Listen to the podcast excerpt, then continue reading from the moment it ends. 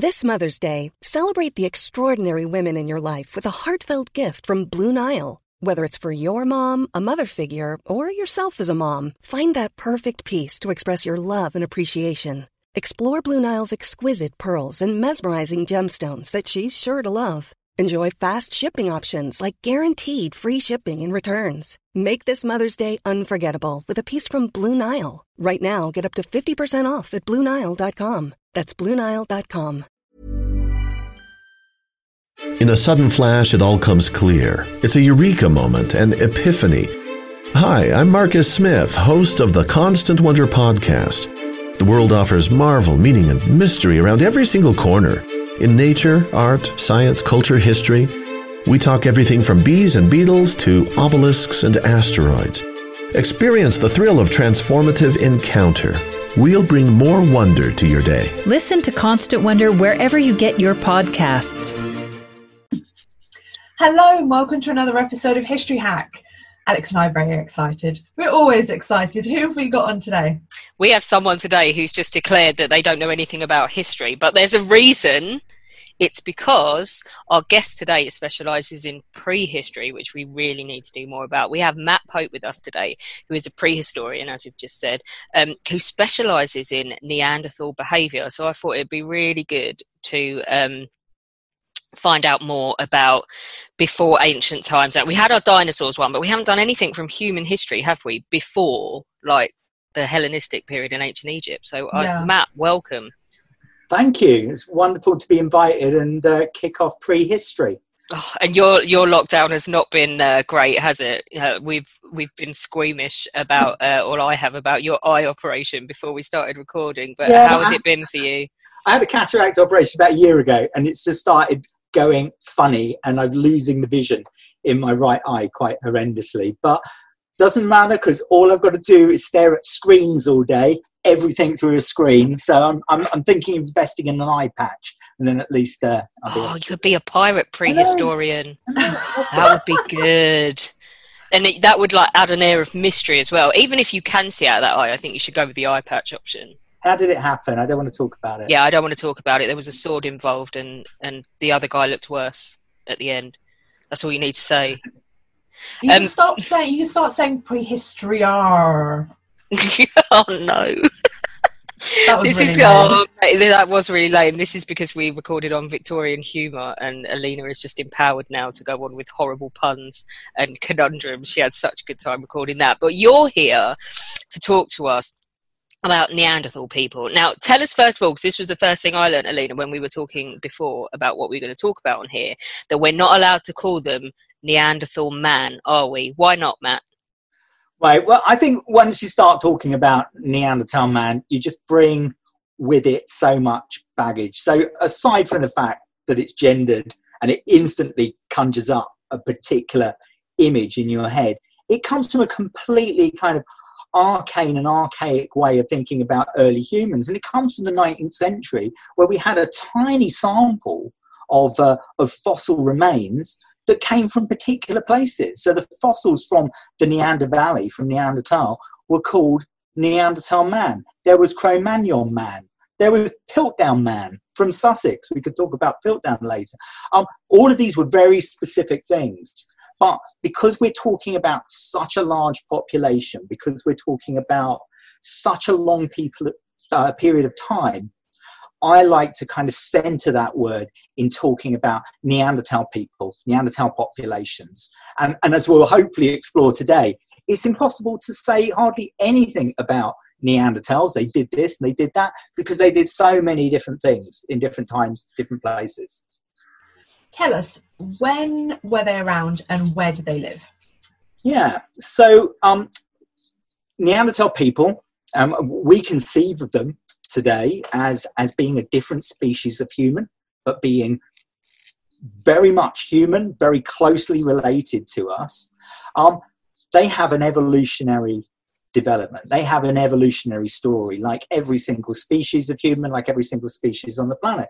And if we want to look at their evolutionary beginnings, we want to see the first individuals that started to have the biological features, the anatomical features that look Neanderthal, we have to go back about 420,000 years. That's almost 500,000 years to a small group of fossils. We don't have many representatives at this point in time, but we have a nice collection from a site called Atapuerca in northern Spain. There was a cave there, a shaft called Sima los Huesos, the pit of the bones, because alongside lots of bare bones, a really good collection of human bones were found. And when the anatomy was looked at, they had features that looked very much like early Neanderthals. And then much closer to home in Kent, in Swanscombe, which is just the other side of the M25 on the south bank of the Thames, there was a big pit, gravel pit, which in the 1930s and 1950s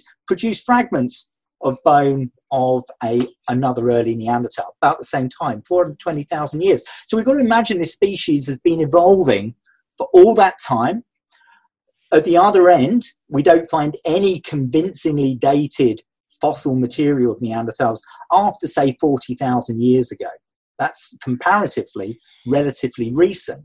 So for that period of time, 320,000 years, Neanderthal populations are there in Eurasia, and we find them from Siberia.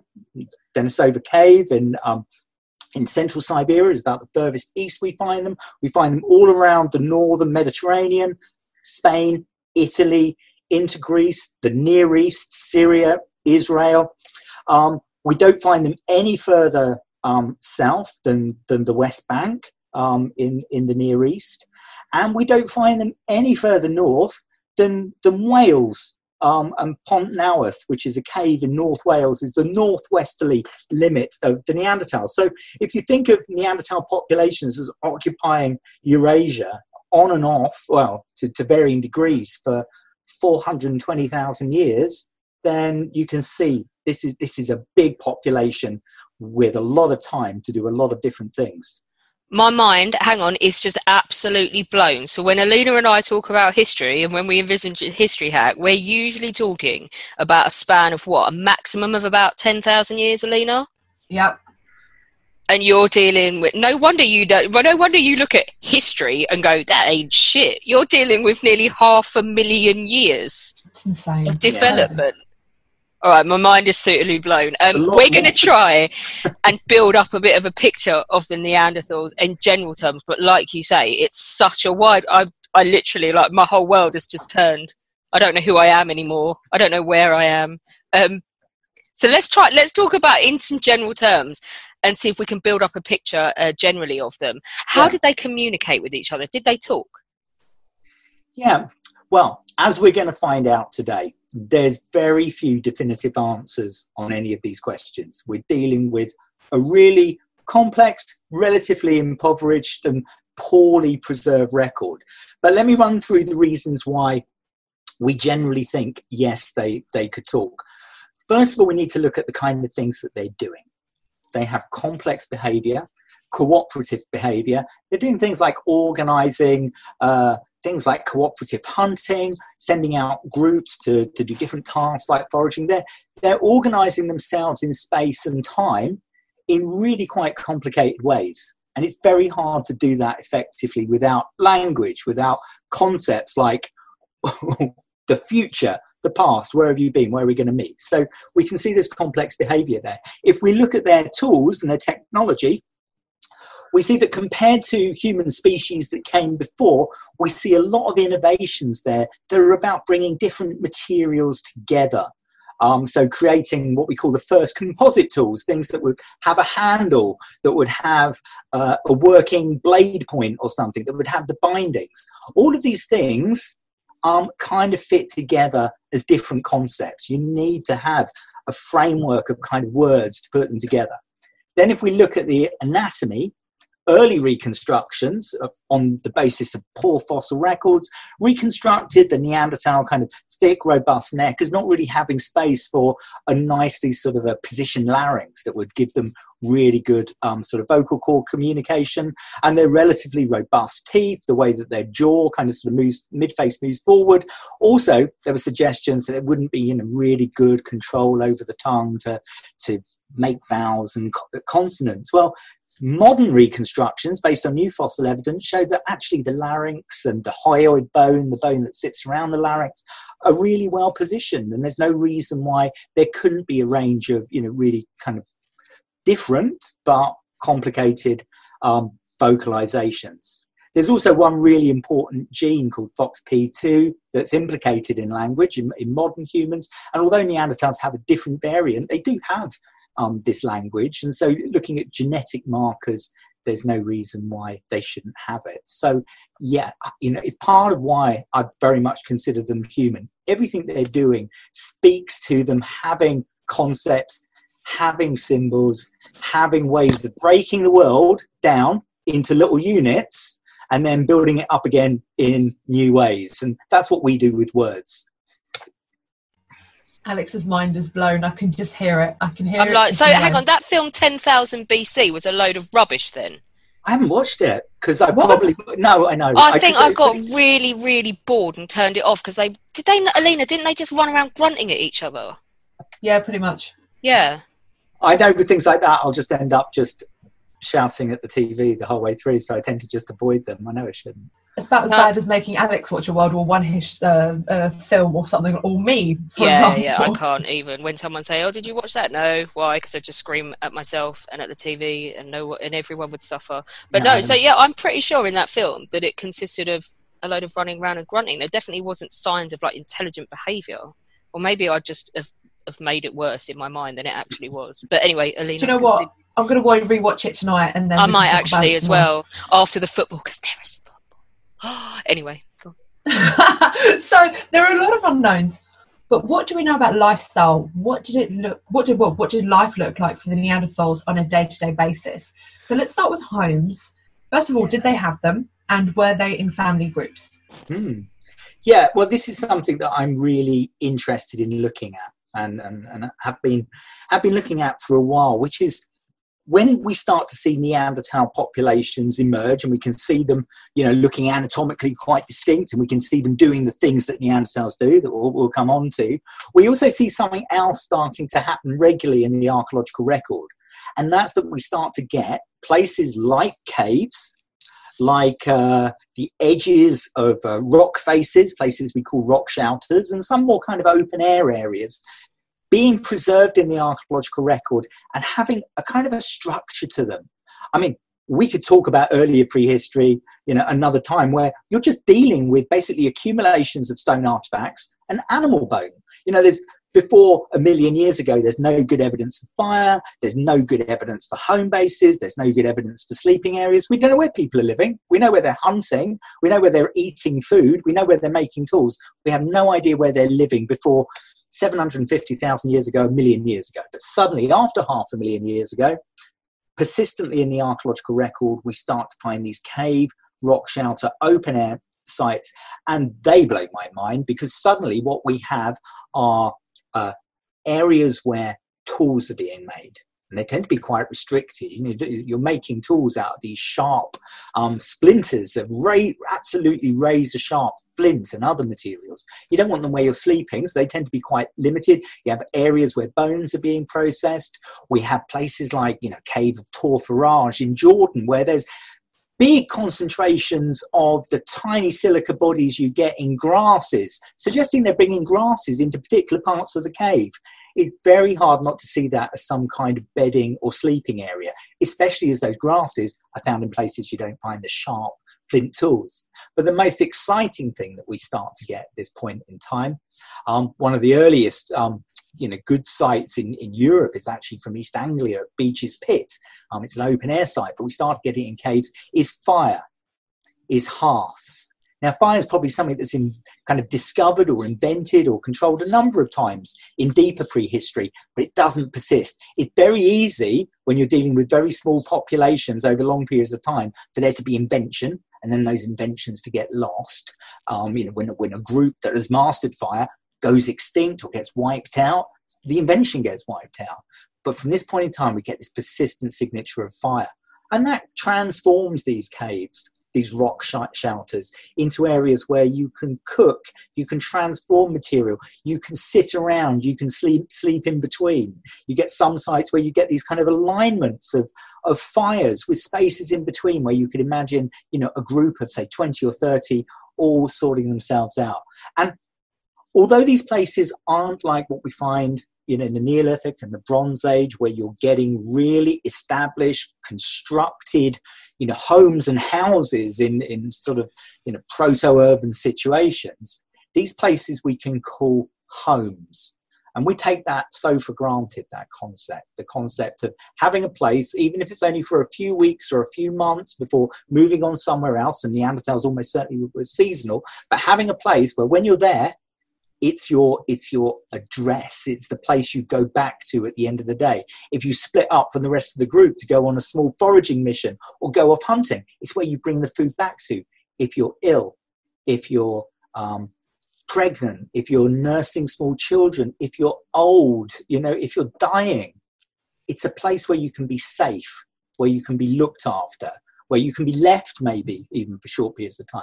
And so for me, this is the big lifestyle transformation that we see amongst Neanderthal populations. We probably see it as well amongst our own species evolving in Africa at the same time. Homo sapiens are going through these same evolutionary stages in terms of behavior, but the Neanderthal record is really vivid and shows it really well. So many questions. Families, if you've got bones and stuff, can you see like relations between them, or is that not possible to pick out? I'm really interested to know if they had like family units or if it was just like a herd mentality. Okay, well, I mean, at some point, maybe bring on a geneticist to really go into the genetics. I deal with the stone tools, but I can summarise some of the genetic discoveries that are throwing a light on this. So what we seem to recognise is that Neanderthal groups are living in relatively isolated, relatively small groups. Okay, it's part of their fit to the landscape. And if you think about it, they are sitting at the top of the food chain. They're getting a lot of their nutrition from protein, from hunting. You cannot have loads of predators in one landscape. So they seem to fit in small, dispersed groups. Now, there does seem to be movement of genes, and so people between these groups, and focus on one site that kind of showed a little window into that, and that's a site called El Sidrón in Spain, where the genetics show that the males there are quite closely related. They come from the same broad sort of maternal line, but the females there seem to come from another group. They're separate. Now, this may suggest that you have movement of females from one group to another. This may be something about their networking, but if they figured out inbreeding, do you think? But it's not inbreed. It's not. Oh, whether they were aware of it. Well, generally speaking, it is one thing that Neanderthals have stacked against them genetically, that there are these relatively, small gene pools. That El Sidrón population showed a few congenital abnormalities that might suggest, the effects of inbreeding. But that movement of females, is it something organised? Did they understand it? Was their society built in the way that there was that sort of, culturally embedded movement? I don't know. At the moment, we're only getting glimpses of it because we've got very limited windows. But it's certainly interesting to think about it. Tell us, what do they eat and drink? Well, this is where we can't sort of say Neanderthals did one thing, Neanderthals did another thing, because not only have we got such a big area of time and a big area of space, we're in a period of Earth's history where the climate is changing over long 100,000-year cycles. So even somewhere, I'm at the moment sat in southern Britain, you know, at some points in the last 500,000 years, it would be even slightly warmer than it is now here. At other points, I'd be sat only a few tens of miles in front of the ice sheet, and it would be completely uninhabited. And Neanderthals are moving all the time with these big 100,000-year changes in climate. When it gets cold, they're moving further south, closer to the Mediterranean. And when it gets warmer, they're kind of spreading out into northern Europe. So they cover a lot of different ecosystems. They cover a lot of different biozones.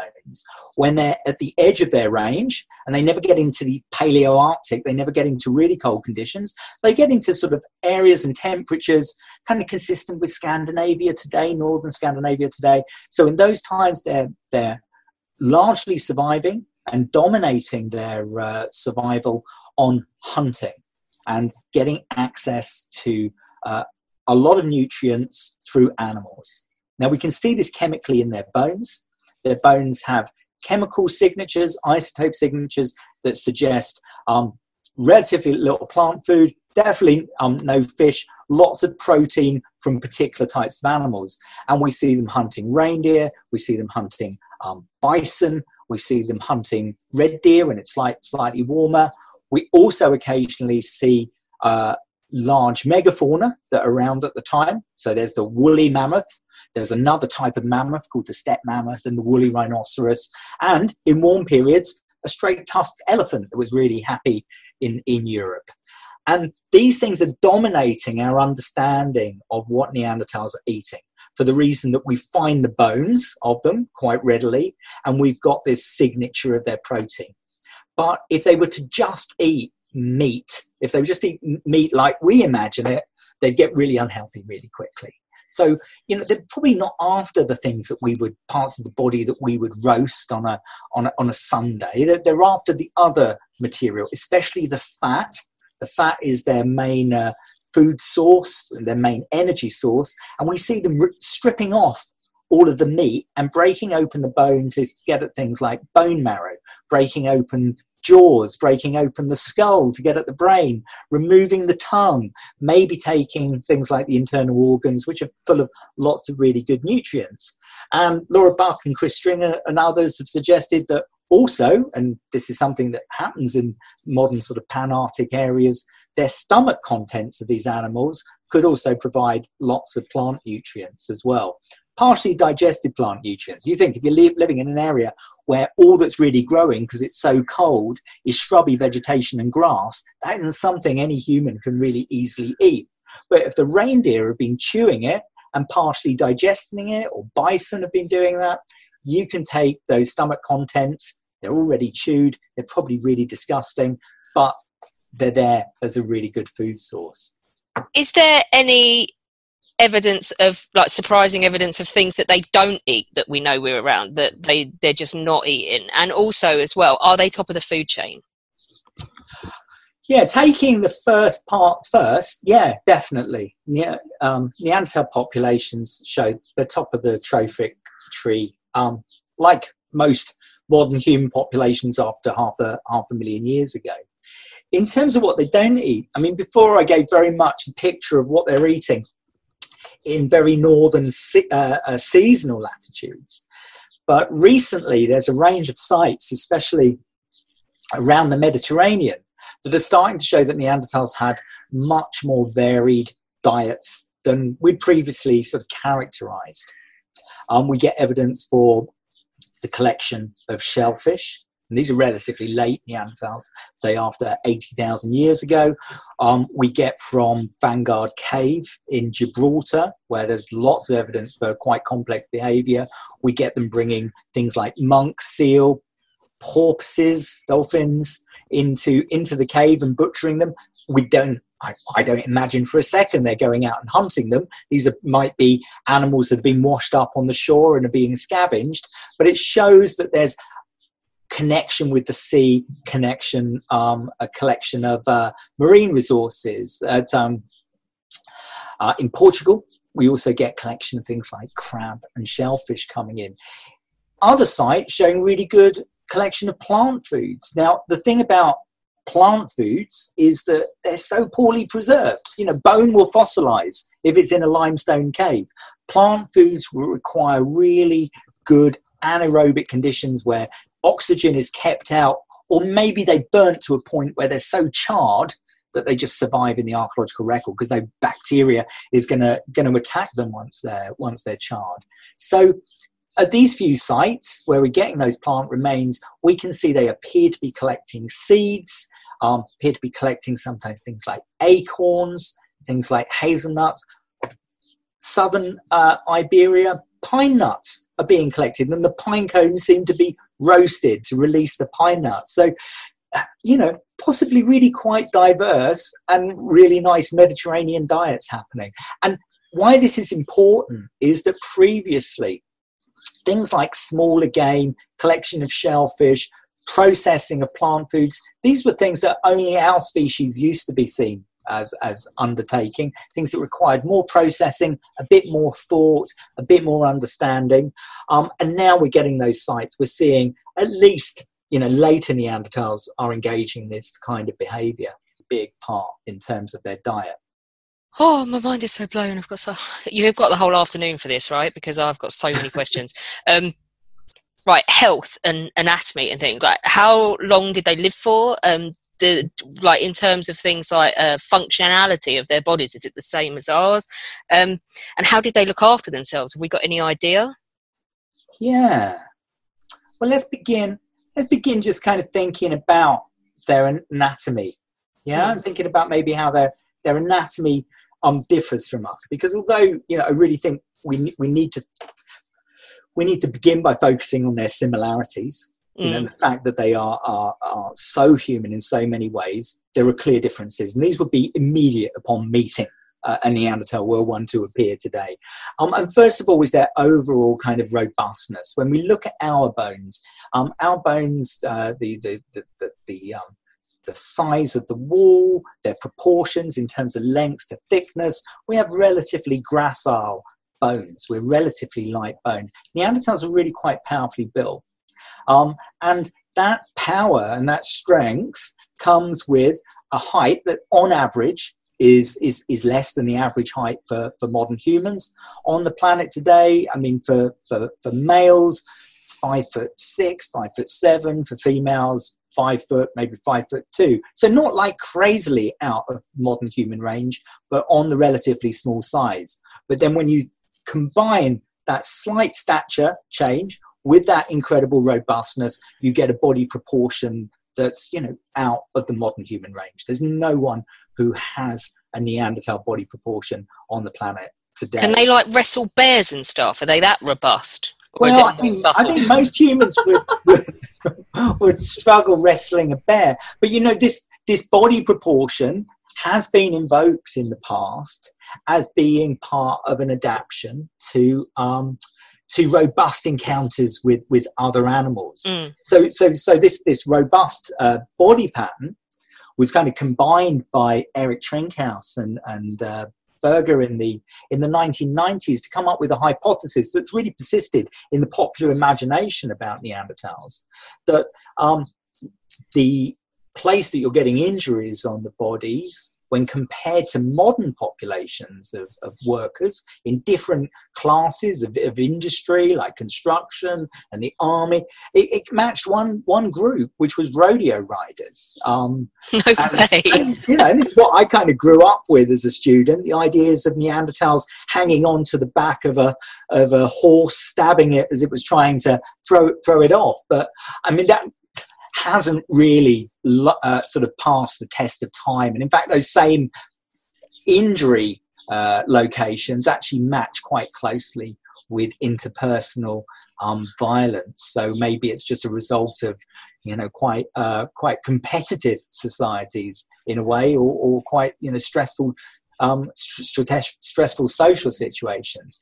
But there's no doubt about it, that robustness gives them a degree of adaptation to competitive close encounters with animals. And we know that their weaponry, even though it has capabilities for being thrown, and Anamika Milks's recent work has shown that Neanderthal spears, you know, would fly, would be effective as long-distance weapons.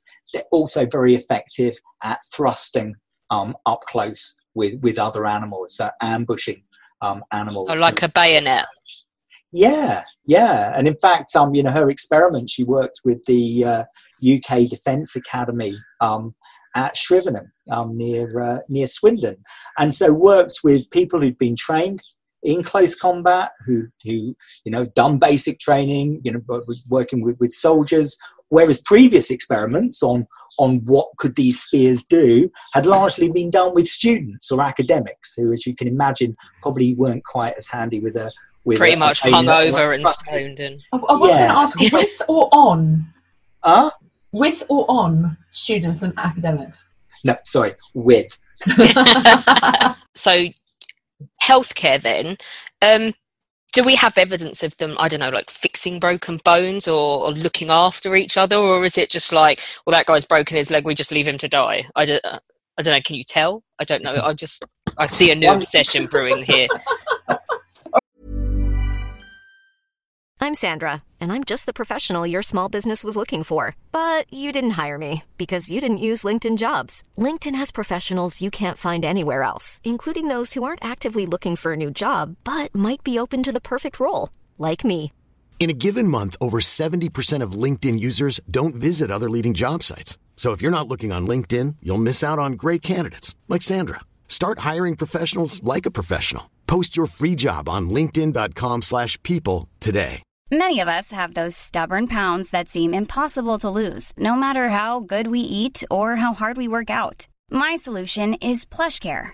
PlushCare is a leading telehealth provider with doctors who are there for you day and night to partner with you in your weight loss journey. They can prescribe FDA-approved weight loss medications like Wegovy and Zepbound for those who qualify. Plus, they accept most insurance plans. To get started, visit plushcare.com/weightloss. That's plushcare.com/weightloss. One thing with Neanderthals, and we may talk about it later on, is Neanderthal people buried each other in holes in the ground, in graves, which is wonderful because this is a way that you create a sample of fossils. The reason we haven't got fossils from older hominins is you haven't got them being buried. Now, from the sample of buried Neanderthals that we find that a lot of them do have evidence of healed fractures. And this is amazing, okay, because not only are they surviving these fractures, because these are completely healed fractures, nothing to do with their death at all. These fractures rarely show any sign of infection, which would finish them off without antibiotics, and they're usually quite well healed, which suggests probably, if not, you know, splints, suggests some idea of setting and resting a bone when it's being fixed. Otherwise, we'd have a whole range of, you know, really, really poor heals. Further than that, you know, some of these individuals are relatively old. For all Ice Age humans, whether our species of Neanderthals, making it into your 40s is old, is pretty good. You know, you're pretty much old by your mid-40s, and most graves are showing people towards that kind of end of their life or very young people, which is exactly how it should be in a population that sort of knows largely how to look after itself, who are kind of, you know, controlled over things like medicine and healthcare. It's harder to care for the very young. It's harder to care for the old. Midlife people tend to be, you know, relatively healthy. But these some of these older people, like Shanidar 1, very famous skeleton excavated in the 1960s by Ralph Selecki and his team. Shanidar 1 was an aged individual, but his life, it was a male skeleton, showed that he had an injury to an eye orbit, so he probably had impaired vision. He had effectively a disease of the ear that looks very close to the condition of swimmer's ear today, and there may have been hearing problems there. He had you know, difficulty potentially in walking, but the most important thing was he had what appeared to be quite a deformed right arm that may have undergone an amputation at some point. You know, maybe it had been very badly injured. Maybe it had been, you know, effectively, you know, a birth abnormality, and it had become a problem, but appeared to be subject to some kind of surgery. Now, the fact that someone with a series of physical challenges, you know, was making it into old age and then being cared for, you know, in death and, you know, placed in a grave. This was the grave, incidentally, where it was originally claimed there was flowers put in the grave, which transformed how people thought about Neanderthals at the time in the late 1960s, but probably isn't true because there's burrowing rodents that could have brought these flowers down. But the flowers aside, this old man, cared for in life, maybe undergoing some kind of Stone Age surgery, was also cared for in death. Other hints, you know, we see, as I mentioned earlier, plant remains turning up in you know, Neanderthal sites where the plant conditions are good, and also getting trapped in the dental calculus, the tartar that builds up on their teeth. You're getting pollen and tiny fragments of plant remains there. And amongst the plants that they're eating, there are, of course, species that we now know have medicinal properties. Like poplar is a kind of has a slight anesthetic effect, and was found at El Sidrón on an individual who had teeth cavities. So maybe chewing poplar seeds or gum for you know, an anesthetic effect. But we can't entirely be sure. But put everything together, and it really seems as if they knew about caring for each other, and they knew about, you know, degrees of caring for trauma, caring for injury, and that care extended into death, which, you know, I find, you know, incredibly compelling. Inventions. Everybody loves an invention. So what kind of things can we attribute to Neanderthal people? So let's have a think about this point in time where we have. So you mentioned fire, didn't you? Like that it would come and go maybe and be invented over more than once. Yeah, so if you've got inventions, if you've got discoveries of technology appearing in a small population and that population gets wiped out, the invention does too. So it's really important to think about these things at a bigger scale. And we have to think about our own species and what our own species is doing, evolving at broadly the same time in Africa. Because innovations that we see in Europe, we also see emerging in Africa. And sometimes it's hard to know whether they emerged in Europe and spread to Africa or the other way, or whether they just emerged independently. And it's a really important research question for Paleolithic archaeologists to understand, you know, can things emerge looking really similar in different parts of the world broadly at the same time? I doubt it. There's probably some movement there. But what did Neanderthals go through? Well, one of the first things we see populations around the same time Neanderthals are emerging doing is working with stone in a different way. So now we need to think about stone technology. And one thing that Neanderthal populations can do, same as modern human populations at the same time, is remove stone flakes from a block of flint of a predetermined size and shape. They can get a stone, they know exactly what they want to get from it, and they work it in a really methodical way. They work one face, they work the other face. They set up one end so it's of the right size and shape, that then after all of this preparation, that might take a few minutes, they remove a single flake off it, and that flake can be turned into a spear point, a skin processing tool, a wood processing tool. Now, it's one of those things I was mentioning earlier that makes us think they must have language, because the number of conceptual stages there, the number of kind of geometric concepts that you've got to have to remove that requires some kind of cognitive framework that language would give you. But this is an innovation that we see Neanderthal populations and modern human populations emerging around the same time, 400,000, 300,000, and then maturing, you know, into a technique for making beautiful flakes of a predetermined size and shape. And that technique is named after a Paris suburb where it was first discovered, and it's called Levallois technique. And a lot of the language that we use to describe stone technology in Neanderthal behavior ends up being French because of the pioneering work undertaken by French archaeologists, you know, in the 19th and 20th century.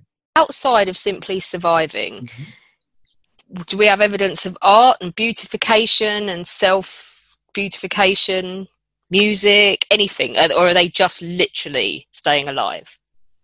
Yeah. So again, this is like one of the most important questions, because alongside innovation of technology, which is an adaptation in a way to the environment and doing things more efficiently and minimizing risk and transforming your environment, thinking about how they transformed themselves and how they expressed society identity, self-identity, because these are things that we think of as being very, very modern. These are things that we think of as being very human. So when did it begin? We've got an archaeological record that's very difficult to read, but one of the exciting things we see with Neanderthal archaeology is the emergence of coloured ore and stone that you find in the natural landscape, iron oxides that occur naturally as kind of clays or blocks of sandstone that, if mixed with water, create paint. You know, they're natural pigments, things that are the basis for, you know, lots of colour today: red ochre, burnt sienna, umber, reds and yellows. Now these are exactly the same ore same minerals that we find being used as paint in the later painted caves of the Upper Paleolithic that are being used in Southeast Asia from 43,000 years ago to do paintings of animals, paintings of figures. Now, we really haven't got that for Neanderthal populations, but we certainly find these pigments turning up on their sites as big blobs of colour. There's a few dated cave, not paintings in the sense of, we can say there's a deer, but sort of blobs and potential handprints that are dated to a time when there were Neanderthals around. So there's painting going on. There's coloration. And we have to think, what else are they colouring? Are they colouring their skin? Are they putting on, face paint? Are they dyeing their skins? Are they creating, reddish and yellow skins? If you've got this paint, and you can imbibe the world and you can imbibe yourself with decoration. In terms of adorning themselves and transforming themselves, and, part of that is beautification, but there's a lot else that can go on there, because that's all about signalling. People dress in a particular way. People present themselves in a particular way to signal maybe to those close to you, although usually that's not so important, but also to signal to people, further away, people who are outside of your group, people who you might encounter less commonly, where you need to present your identity and who you are. And we get some indications that Neanderthals might be engaging in that kind of behaviour. A site called Krapina in Croatia, a whole bunch of white-tailed eagle claws that have been modified with notches that might allow some kind of, leather or thread binding to create some kind of necklace or attach them to clothing, had been found. And a study carried out by Clive Finlayson, reviewing bone collections across lots of different Neanderthal sites, documented the increased number of birds of prey and corvids amongst these bone collections. And those bones weren't bits of bone that had really nice meat on them, if crow meat is your thing. No, they were wings and tail bones, the things that had the feathers. And then, you put these things together, eagle claws, feathers, body paint, and probably quite complicated clothing. And suddenly Neanderthal people emerge from that kind of cave person, completely shaggy haired, no grooming, just a pelt over them, into potentially quite encoded, quite individual, quite identifiable, humans, with augmented by eagle feathers and raptor feathers and body paint. Maybe not just, all the time. Maybe just assumed that they were naked. Yeah. No, they probably would have almost certainly died very quickly. We are adapted for really warm you know, tropical grasslands. Our deeper evolutionary history going back beyond 1.5 million years, 2 million years before the first wave of our you know, human family moving out of Africa, we'd lost all our body hair entirely. The entire evolutionary direction was about getting rid of heat, about sweating, about getting quite tall, maybe keeping hair on our head to stop the sun, you know, overcooking, you know, our brains. But other than that, all about cooling down. Then when populations first moved out of Africa, we don't see them going into northern latitudes. We don't see them coming into Europe, except for very tiny points in time. For Neanderthals and the species that came before them, a couple of species before them, we think they must have had clothes. It's the only way you were going to survive. Yeah, on a summer's day, it's fine. But even to survive autumn and spring. So, yeah, really, you know, not needle and thread clothing, you know, not like the really tailored, you know, ultra cold weather clothing that maybe you get with modern humans, you know, in the upper Paleolithic from 35,000 years onwards. But, and here's some really lovely stuff recently, and here's amazing invention. A particular type of bone tool has been discovered at two Neanderthal sites, both less than 100,000 years old. And they are ribs that have been worn down in a particular way on their end. They've been worn down by rubbing backwards and forwards over something that's really soft. Now, we don't have to look very far to find those tools today, because in modern leatherworking, ribs are still used by artisan craftspeople. And the study was actually taken place with the artisans who work for Hermes, the French fashion house. And it's about polishing and burnishing leather. So not only all the processing of the skin to remove the fat, to remove the hair, to kind of, you know, create a relatively smooth, supple, waterproof surface, but Neanderthal people seem to have been going further and polishing that leather until it was smooth and waterproof. So we can add to the feathers and the eagle claws, you know, polished, maybe red, shiny, you know, waterproof clothing. Which, that's mad. Yeah. So so clothing isn't born out of shame then, if that's what you're saying. It's a survival. Well, I've got no idea what their actual attitude might have been to the nudity, but yeah, it's absolutely necessary. If they're in one of their, you know, one of their home bases, we think they can make shelters out of, you know, wood, and there's evidence for that, and windbreaks and enclosed. They can light a fire. You can get that enclosed space to be really warm. Clothing won't be necessary at that point in time. But going out, you know, exposure, getting wet, we're finding Neanderthal people not only in cool conditions and relatively Mediterranean conditions, but they would also be living in environments that we have on the west coast of Europe today, where for, you know, 6 months of the year it's pouring with rain, and you just can't survive without clothing in northern Eurasia. So we're quite interested in this. You wanted to tell us about Neanderthal people and what they achieved adapting to the Ice Age world. Yeah. So I think that's the thing that myself and my colleagues have always taken away from studying Neanderthal people, is that we see them as incredible survivors, you know, incredible adapting to a whole range of different environments again and again and again, you know, in a world that's constantly changing. So when it gets really cold, you know, they have to move their entire lives over generations, because these things aren't happening quickly, but they have to change and adapt and move with the animals and move further south, and then they can spread out 100,000 years later.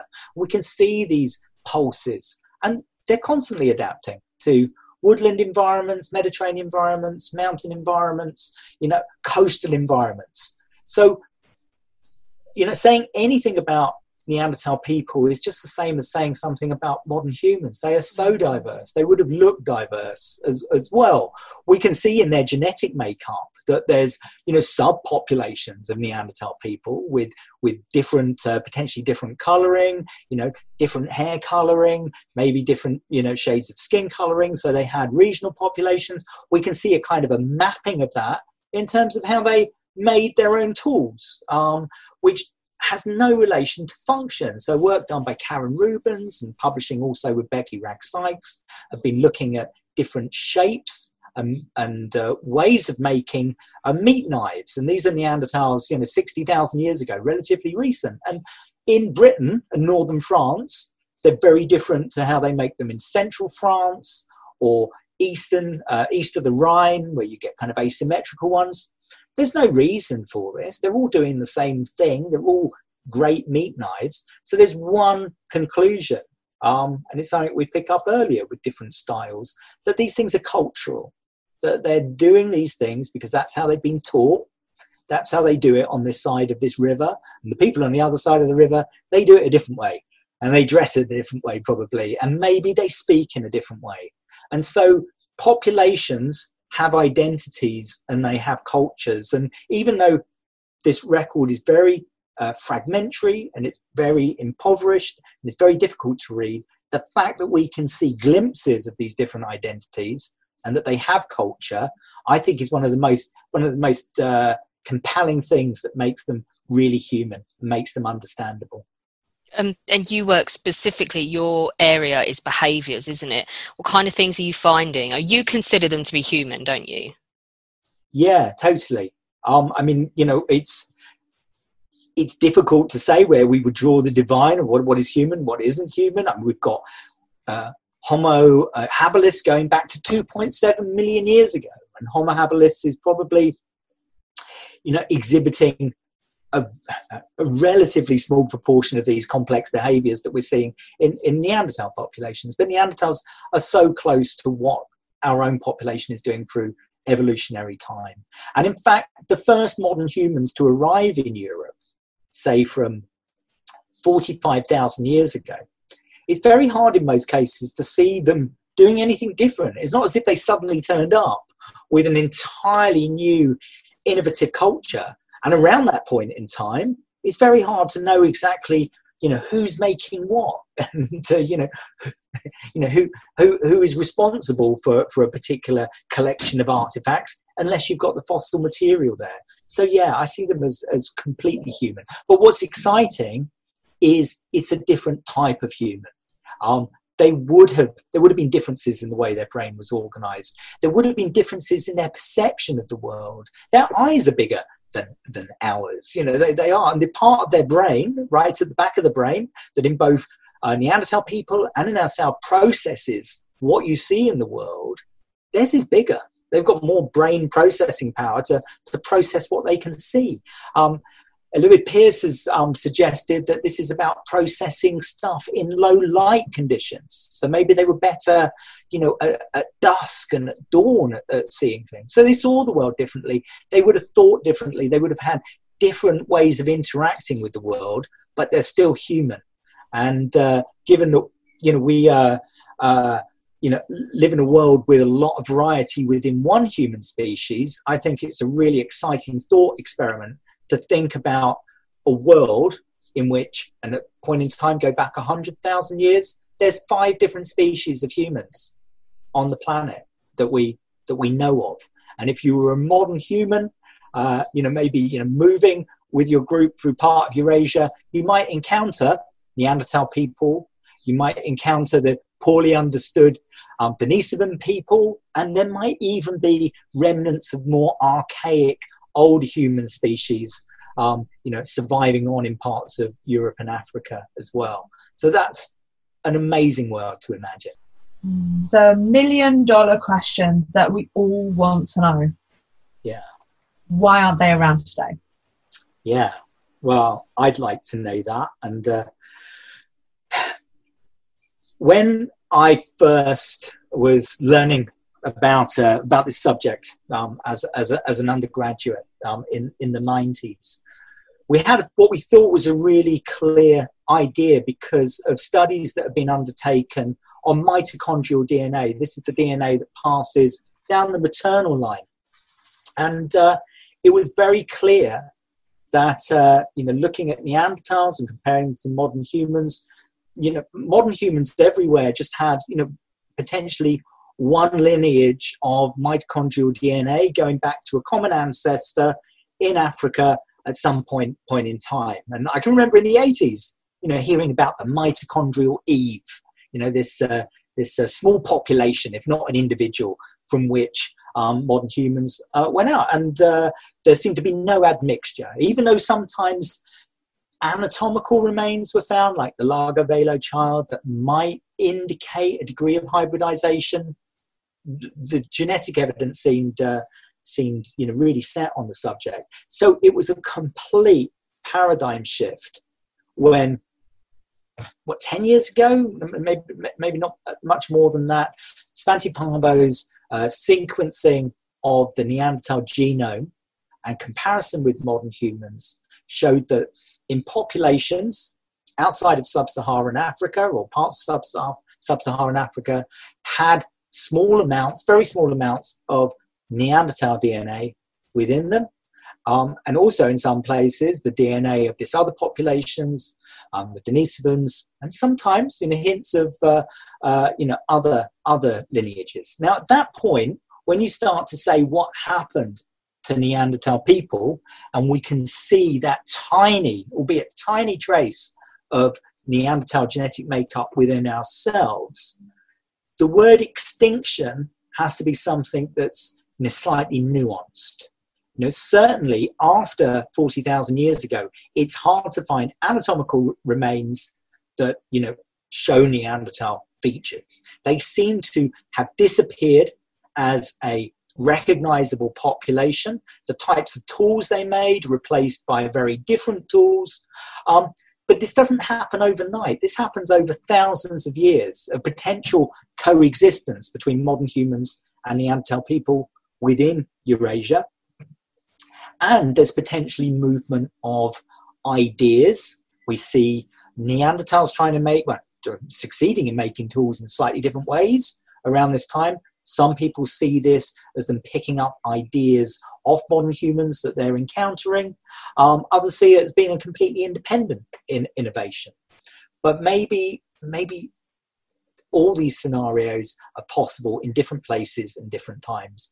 We're so used to thinking, in historical terms. If this was a history, if this was how we're used to thinking of things, we'd see this as being something that took place over a few decades or a few centuries, especially within our recent colonial history of one population moving out into other parts of the world and replacing or competing with other populations. But this is a story in Europe that's going on for thousands of years, and maybe is happening in a series of waves. So Neanderthals have a lot of time to, in places, get out-competed, pushed away, marginalized, encountering new pathogens, new diseases they've maybe never come across and been weakened in that way. But there's also scope for connection, for exchange of information and exchange of DNA and interbreeding occurring in all sorts of different scenarios, but there is definitely movement of genetic material from one population to another. And that means that there could be a degree of absorption. So, I still go back to my picture I painted of Neanderthals sitting out there in these relatively isolated small groups. Modern humans, not the first modern humans to come into Europe, but definitely by the time you get to cultures like the Aurignacian, after 40,000 years ago, where you get, similar ways of making tools found from the Near East all the way through into Western Europe, potentially more connection material from the coast, ending up inland, networks, connectivity, shared ideas. And Neanderthals probably came meshed within these networks and sometimes maybe off-footed by them. And then slowly, over thousands of years, we got the replacement of one population by another. just been absolutely brilliant. And definitely in the timescales you're talking about, it definitely bears more resemblance to, like, we had Steve Brissarton talking about the evolution and the rise of the dinosaurs. That it bears more resemblance to that than it does to us trying to understand the last 200 years of history.